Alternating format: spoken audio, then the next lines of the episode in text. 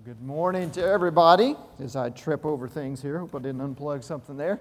Uh, good morning. You all are probably wondering why I'm wearing a giant C around my neck today. The reason I'm wearing my giant C is because I want to match yours. You see, a lot of you are wearing a C around your neck. In fact, you do it every day. It's just that it's not quite as big and bold, and it's not on the outside. It's on the inside where nobody else can see it but you. You know what this giant C stands for? It stands for condemnation.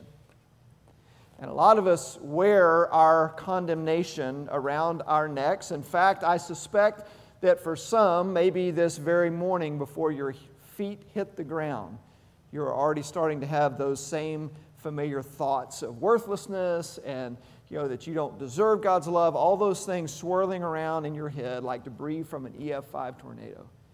And we just, many of us just live with it day after day after day, and we just kind of get used to it. And, you know, it's understandable because condemnation has been part of our story from the very beginning.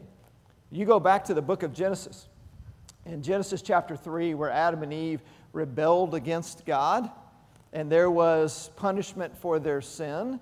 God handed down condemnation. Uh, he, he handed down condemnation to Adam, to Eve, to the serpent, because that's what our sin deserves. But just after handing down this condemnation, um, I want you to listen to what happens in Genesis 3:21. It says, "The Lord God made garments of skin for Adam and his wife, and he clothed them." See, after they had eaten from this tree of the knowledge of good and evil, it says that their eyes were opened that they realized that they were naked for the first time, that they were ashamed because of that. It was kind of like, does anybody else like me have that recurring dream where you show up to school and you realize you're wearing nothing but your underwear? Thank you, Tim. I'm not the only one who has that dream, right? And it's horrible and you're embarrassed and you're ashamed and you're like, this is awful. Well, with Adam and Eve, they didn't show up in their underwear, they showed up in nothing, okay? They, they had nothing, no covering and, and they're ashamed. Now, granted, they're husband and wife, but still, they're realizing that they are exposed for the first time. And so, God, in His grace and in His mercy, does something for them to cover them, to cover this sense of shame that came along with the condemnation that was rightfully handed down to them. And what He does is He provides a covering for them.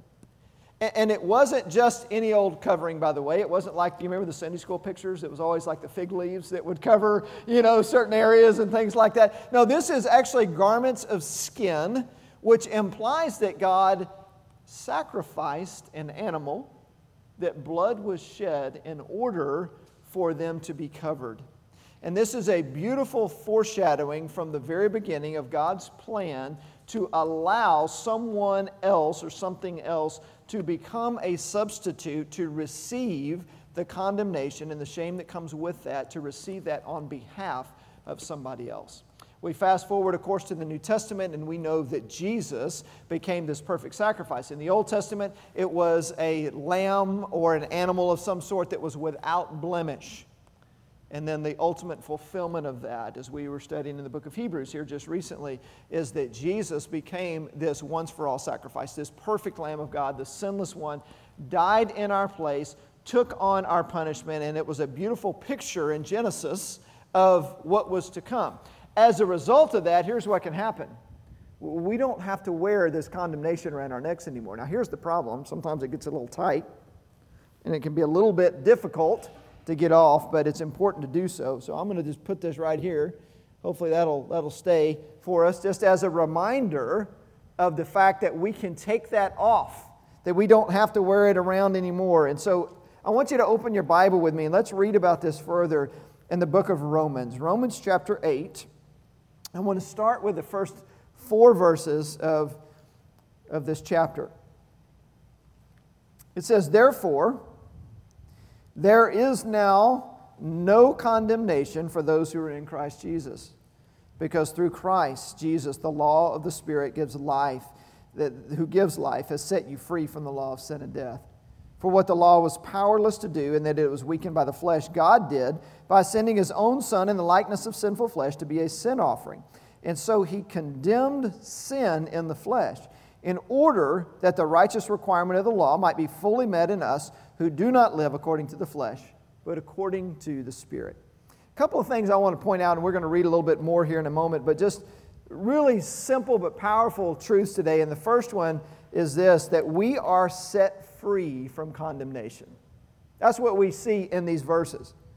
We are set free from condemnation. And there are a few really important individual words or phrases that I want to point out to you uh, that give us some insight into uh, why that's the case and how that's the case. And the very first one is the word therefore. Now, if you've been around church for a little while, you you, you know the drill on this, right? When you see the word therefore, you're supposed to look and see what it is. Say it with me. What it is therefore, right? because it's always connecting a previous thought. And so when it starts out and says, therefore, we have no there's no condemnation for those who are in Christ. We need to say, okay, what is that connecting to? And you go back to the end of chapter 7, verse 21. So I find this law at work, although I want to do good, evil is right there with me. For in my inner being I delight in God's law, but I see another law at work in me, waging war against the law of my mind and making me a prisoner of the law of sin that is at work within me. What a wretched man I am! Who will rescue me from this body that is, that is subject to death? Thanks be to God who delivers me through Jesus Christ our Lord. So then, I myself, in my mind, am a slave to God's law, but in my sinful nature, a slave to the law of sin. Uh, so, so there's this thing of, you know, God has, has set us free. You ever feel like a prisoner? You ever, anybody relate to that and go, I can relate to what he is saying there, feeling like a prisoner to sin? And then that statement in verse 24, what a wretched man I am. I think all of us could relate to that in, in, in that sense of, man, I, you know, I do fall short. I don't measure up. And we start to maybe entertain these ideas that God either isn't able to forgive our sin or God just plain old doesn't want to forgive us, that there's really not an opportunity for us to move on, and we live under condemnation, but we don't have to. Because the story doesn't end in verse 24. He goes on, he says, Thanks be to God who delivers me through Christ Jesus our Lord. And so this is the good news. That, that we are not stuck in sin anymore. We are not slaves to sin anymore. That's not who we are as followers of Christ, that we have been set free. And so we have freedom. And in light of that, therefore, he says, there is now no condemnation for those who are in Christ. Now, that word no, N O, is the next little word that I want to, to focus on for a minute. There is therefore now, say it with me, no condemnation. One more time. There is therefore now no condemnation for those who are in Christ. No means none. Yeah, I think even those of us who understand the gospel, even those of us who, who know the truth of what has been done for us, and we believe that Christ died to take on our, our sin and all those kinds of things, we still uh, even if we don't feast on condemnation, even if the majority of it gets taken away, we, we still kind of feed on those few little crumbs that are left over sometimes, right? It's like, yeah, there's just a little bit of condemnation, and I know that Jesus took that for me, but I'm still going to, you know, just take a few of those little crumbs. Listen, what he's saying here is there is no condemnation, not just a little bit that is left over and most of it is taken away. He's saying there is zero, there is no condemnation for those who are in Christ. And that should be good news. That should be encouraging to us to be reminded of that truth that, that there's, there's just not any left at all. Now, there's another little phrase there that I think is really important that I want us to, to, to focus on for a minute, too, and it's that phrase, in Christ. There is no condemnation for those, it says, who are in Christ. Now, I have a little illustration here, Stephen, if you wouldn't mind uh, bringing these things. Thank you, sir. Uh, I have a couple things with me today. I have a couple of cups. And this first cup right here is going to represent each one of us. Okay? This is who we are. This one over here is representing Jesus. Notice the subtle correlation, by the way. I'll let you figure that one out on your own later. But we've got us and we've got Jesus. The Bible says there is no condemnation for those who are in Christ. Now, here's the thing on our own, we saw this in the book of Genesis, right? Because of our sin, there is condemnation. But when we are in Christ, now we take on the, the, the character of Christ, we take on the righteousness of Christ. Our self gets lost in Jesus and who he is. And so there's, there's now, now no way to get to that. That condemnation can't go through Jesus in order to get to us. So if we are in Christ, then we are set free from condemnation. To be in Christ is talking about relationship. You know, on our own, we're separate, we're, we're actually on opposite ends of the universe. But when we come to faith, what we're doing is we're coming into a close relationship. We get swallowed up in who Jesus is, and we are in Christ. And as a result of that, and, and it makes it so clear in this passage as you read through Romans 8 and really the rest of the New Testament, that it's only through Christ that we receive this forgiveness and we are set free from our, our condemnation. You see, our sin is a big deal, and it does have to be paid for. Remember that our condemnation is deserved, but we also need to remember that Jesus took that condemnation for us. Look at verse 3. Verse 3 says, For what the law was powerless to do, and that it was weakened by the flesh, God did by sending his own Son in the likeness of sinful flesh to be a sin offering. And then it says, And so he condemned. See, God does condemn the sin here. And so he condemned sin in the flesh. It's just that Jesus is the one who took on that condemnation for us. And if we are in Christ, then it's already been covered, it's already been taken care of. Jesus became that, that sin offering for us uh, on our behalf. The reason he was able to do that, of course, is, as it talks about here, meeting the righteous requirements of the law, is because Jesus was able to do that for us. Because Jesus was a sinless, the only sinless person that's ever lived, because he did perfectly meet God's standards, he was able to become that for us. None of us could ever do that on our own, but Jesus did that for us. And so when we come to a point of, of surrender and a point of trust and a point of acknowledging that I am sinful on my own, I am deserving of condemnation, but Jesus already took that for me. So if I get inside Jesus, if I get in Christ, then I don't have to take that condemnation on myself. When we come to a point of faith and a point of surrender, then at that point, um, we're set free. So I would just ask you the question right now, and we'll come back to this again at the end of our time together, but just ask the question Are you in Christ Jesus? Has there been a time in your life where you have made that decision to say, I'm going to put my faith in Jesus, I'm going to turn away from my sin and put my trust in Him? And if, if not, why not? And why not today? Why not now make that decision to trust in Christ, to be in Christ? Let's see what happens for those who do as we continue reading in verse 5. It says, Those who live according to the flesh have their mind set on what the flesh desires, but those who live in accordance with the Spirit have their mind set on what the Spirit desires. The mind governed by the flesh is death, but the mind governed by the Spirit is life and peace. The mind governed by the flesh is hostile to God. It does not submit to God's law, nor can it do so. Those who are in the realm of the flesh cannot please God. You, however, are not in the realm of the flesh, but are in the realm of the Spirit, if indeed the Spirit of God lives in you. And if anyone does not have the Spirit of Christ, they do not belong to Christ. But if Christ is in you, even though your body is subject to death because of sin, the Spirit gives life because of righteousness. And if the Spirit of Him who raised Jesus from the dead is living in you, He who raised Christ from the dead will also give life to your mortal bodies because of the Spirit who lives in you.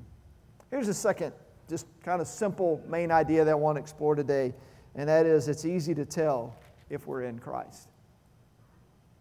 If we're in Christ, we're set free from condemnation. So that would be important for us to ask the question Am I in Christ? And it's pretty easy to tell.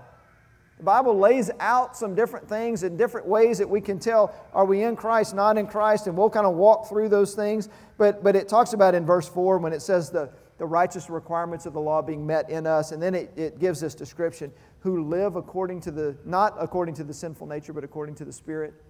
And then it goes on in verse 5 and following and describes what's the difference between living according to the sinful nature and living according to the Spirit. Or another way of saying that, uh, those who have a relationship with Christ, who are in Christ, are the ones who live according to the Spirit. Those who don't are the, the others? And it just lays some things out here. It's really interesting to me to see uh, how this is described. Sometimes I think we overcomplicate this, you know? The, the, the more I read, especially through my New Testament, the more it becomes clear that the evidence of our relationship with Christ is the way that, that we live. I mean, we can see that in how we live. It's not that we earn God's favor. I'll be very, very clear, and this passage is incredibly clear about that. Jesus was condemned for our sin, He took that on for us. We will never be good enough, we don't earn God's favor. But when we come to know Christ, we're changed on the inside, and so that reflects in the way that we live. Now, one important disclaimer here, I think, is to say this that's not to say that anytime a person is not living in alignment with God, that that means that they're not really a, a believer, that they really don't have a relationship with Him. But I will say this that, that, that, if there's not some evidence in our lives that something has changed, that ought, to, that ought to cause us to ask questions.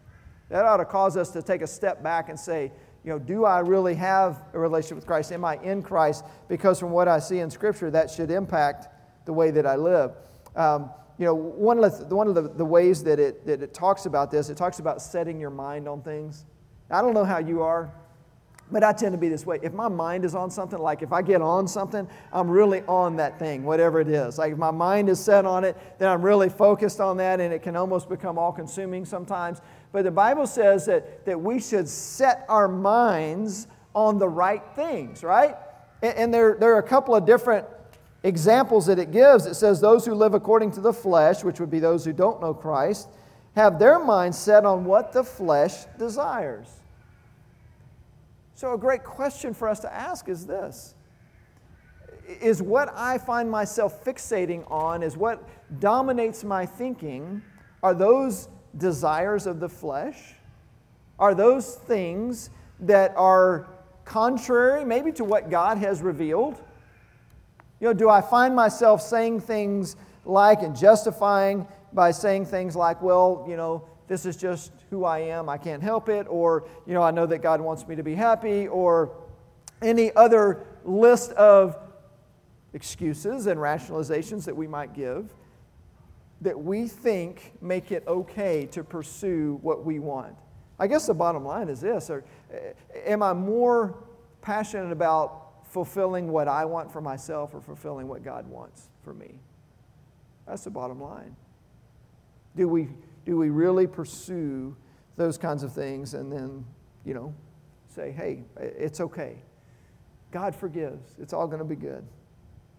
One of the indications that we have come to know Him, that we have been made new, is when our desires begin to change and when we begin to long for the things that God wants for us. And of course, that's not an overnight thing, and I don't think you ever get to a point where it's like all, you know, you see that. Go back and read Romans chapter 7 if you ever question that. You know, the, the, the, the battle, the sinful urges, and all that still battles within us, but there is something else in us as well that is saying, I, I, I desire to follow this other path. I desire to, um, to, to go after those things that God wants. That's the difference. You see, there is a significant difference between condemnation and conviction over our sin. Even as believers, we, you know, we, we, need to, to deal with things. We have issues come up in our lives, we need to deal with them. It's not that we ignore them. It's not that God just says, hey, it's all okay, you know, you're my child, do whatever you want, it's all going to be good. You know, that's definitely not how it works, but when we get out of alignment um, and, and the Holy Spirit begins to work on us and say, this is not right in your life and I want you to work on this, there's a difference between feeling con- condemned about that and feeling convicted about it. See, condemnation just leads to, to tearing down and destroying. I mean, think about it like this. Think, think about a sign that you might see. We have a picture of one of them here that you might see on a building when a building is condemned. What does that mean? A building is condemned, it means that it's no longer fit for anyone to be inside of it. It's no longer safe. Some of you, by the way, maybe, maybe feel like you have that sign posted over your life that you are condemned, that you are unfit for anyone to, to actually live there, be there. That's what condemnation does. Condemnation prepares for destruction. And eventually, when a building is condemned, eventually that building is going to be torn down, right? Conviction is different. Conviction is, is not about tearing down, but conviction ultimately is about building up because what conviction does is it makes us aware of our sin and it causes us then to confess and to receive the forgiveness that God wants to offer. So ultimately, it is a building up process. There's a significant difference between the two, and it's important for us uh, to, to understand the difference. Now, look what happens as a result of those who who, who deal with things differently. Verse 6 says, The mind governed by the flesh is death, but the mind governed by the Spirit is life and peace. See, there, there is life and there is peace that comes from us having a, a mindset that is focused on the Spirit. The, the, the irony here is that for the most part, when we are pursuing those desires of the flesh, as it talks about here, those things that are contrary to what God wants for us, most of the time, the reason we're pursuing those things is because we're trying to find life and peace.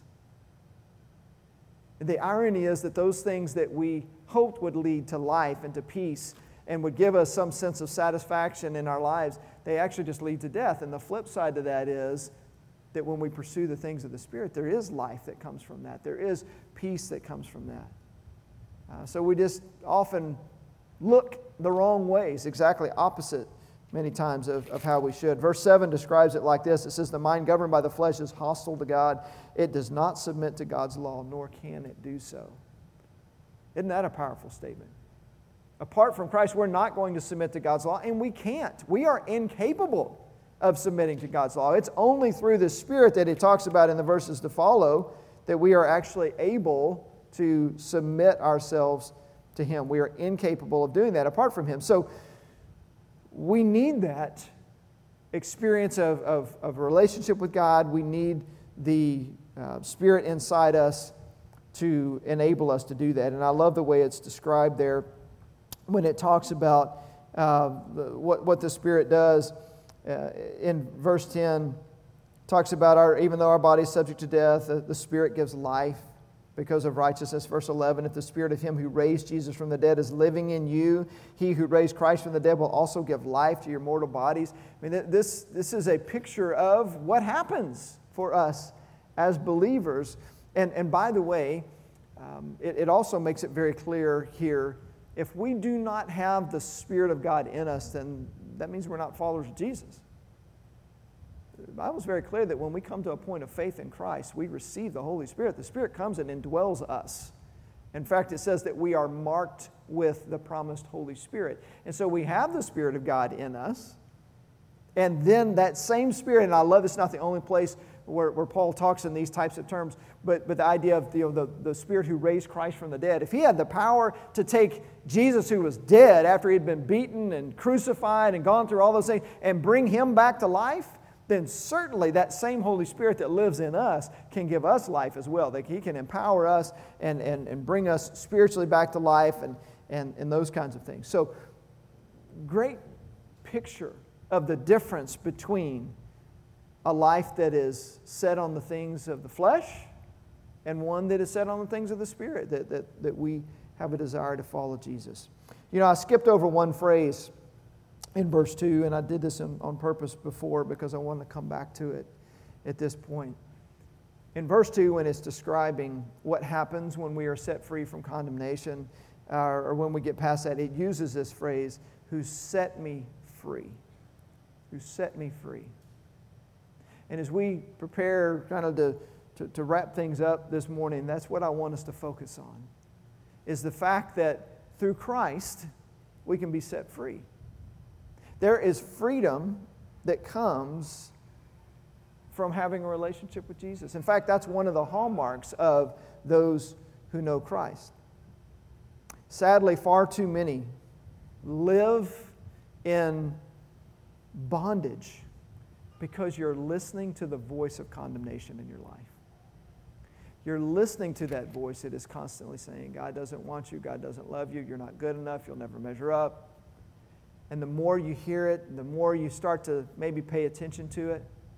here's what many of us do we, we basically in, invite the enemy in and, and just give him a seat at our table. Say, okay, come on in. I'm just going to listen to what you have to say. And, and it's completely ridiculous. I mean, think about this. If, if you had a thief or somebody show up at your door, you know, mask on, weapon in hand, are you just going to say, hey, come on in, you know, have a seat at my table. You're free to come and go anytime you like. You know, you're going to do everything you possibly can to shut that person out, to keep that person away. Why in the world do we not do the same thing when it comes to the one who wants to bring condemnation into our lives? Because that condemnation is coming from Satan. He is the source of all of that. And so when we hear those, those thoughts and those voices and, and we start to, to, to go down that path of condemnation, why in the world would we give him a seat at our table? I'll tell you why we do it. It's because we don't know the gospel. It's because we don't know that we've been set free. We don't realize the power that we have in Christ. We don't realize that through the Spirit in us, we don't have to put up with that anymore. See, I believe that, that Satan is looking for people and even Christians who don't really know the gospel so that he can launch his missiles of condemnation into their lives and they don't know how to, how to deal with it and they just receive it and they just kind of keep getting bombarded by it one after the other because they just don't know.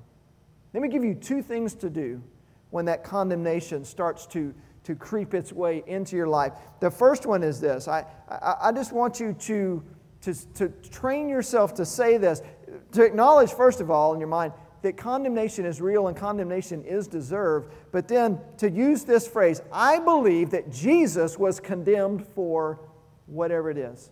Whatever that feeling is that you're feeling condemned about, acknowledge it and say, Yes, but Jesus was condemned for that. And I am now in Christ, and so I don't have to receive that condemnation anymore. Just point it all toward Jesus. And I mean, say it out loud when you're feeling that way. I believe Jesus was condemned for, and you fill in the blank. Here's the second thing that I want you to do when that voice of condemnation comes I want you to realize that that is coming from the one who is already condemned and remind him of it. Why would you listen to condemnation coming from the one who is condemned already? We shouldn't. And just remind him look, I'm not listening to you. I know that you're condemned. I'm not. I'm in Christ, and I don't have to listen to that. I don't have to wear my condemnation anymore. You know, I mentioned a moment ago, it's probably about time to take off that giant C that we wear around our necks. But actually, on second thought, if I can get this back on, I want to encourage you to wear it. Go ahead and wear that C around, but realize that it stands for something different. That C no longer stands for condemnation, the C stands for chosen. You are a chosen child of God. You're no longer condemned because you're in Christ. Jesus took that condemnation for you. And so wear your C, wear it proud, let everybody see it. But remember, it doesn't stand for condemnation anymore it stands for chosen. It could be that for some, you just aren't in Christ yet. Maybe, maybe you've gotten close. Maybe you've heard the gospel message before. Maybe you know what you need to do, but you just haven't taken that step to become one of those chosen ones. You see, Jesus wants a relationship with you. He died for you, He gave His life for you because He wants you to have a relationship with Him. You have been chosen by Him. The question is, are you going to respond in faith? And today I want to encourage you to do that. I want to encourage you to, to, to, to make that decision to say, no longer am I going to do things on my own, but I want to be in Christ. Because I believe that Jesus took that condemnation for me, and I can be chosen in Him. If you've never prayed a prayer of faith and repentance, I want to encourage you to do that today. In fact, we're going to put the words up on the screen for you here in just a minute. You can pray along with us, whether you're here, whether you're at home. uh, watching online, I want to encourage you to take that step to say, I'm going to become in Christ today by faith. So if that's your, your, your next step, and you know that you're ready to take it today, let's do it. Let's pray together. Bow your heads with me, would you? If you're ready to invite Jesus to come into your life today and to, to know that you are chosen and have a relationship with Him, then I want you to pray this prayer. God, I know that I'm sinful. There are plenty of things in my life that deserve condemnation, but I believe that Jesus died to pay for my sins. I believe that He rose on the third day in victory over sin.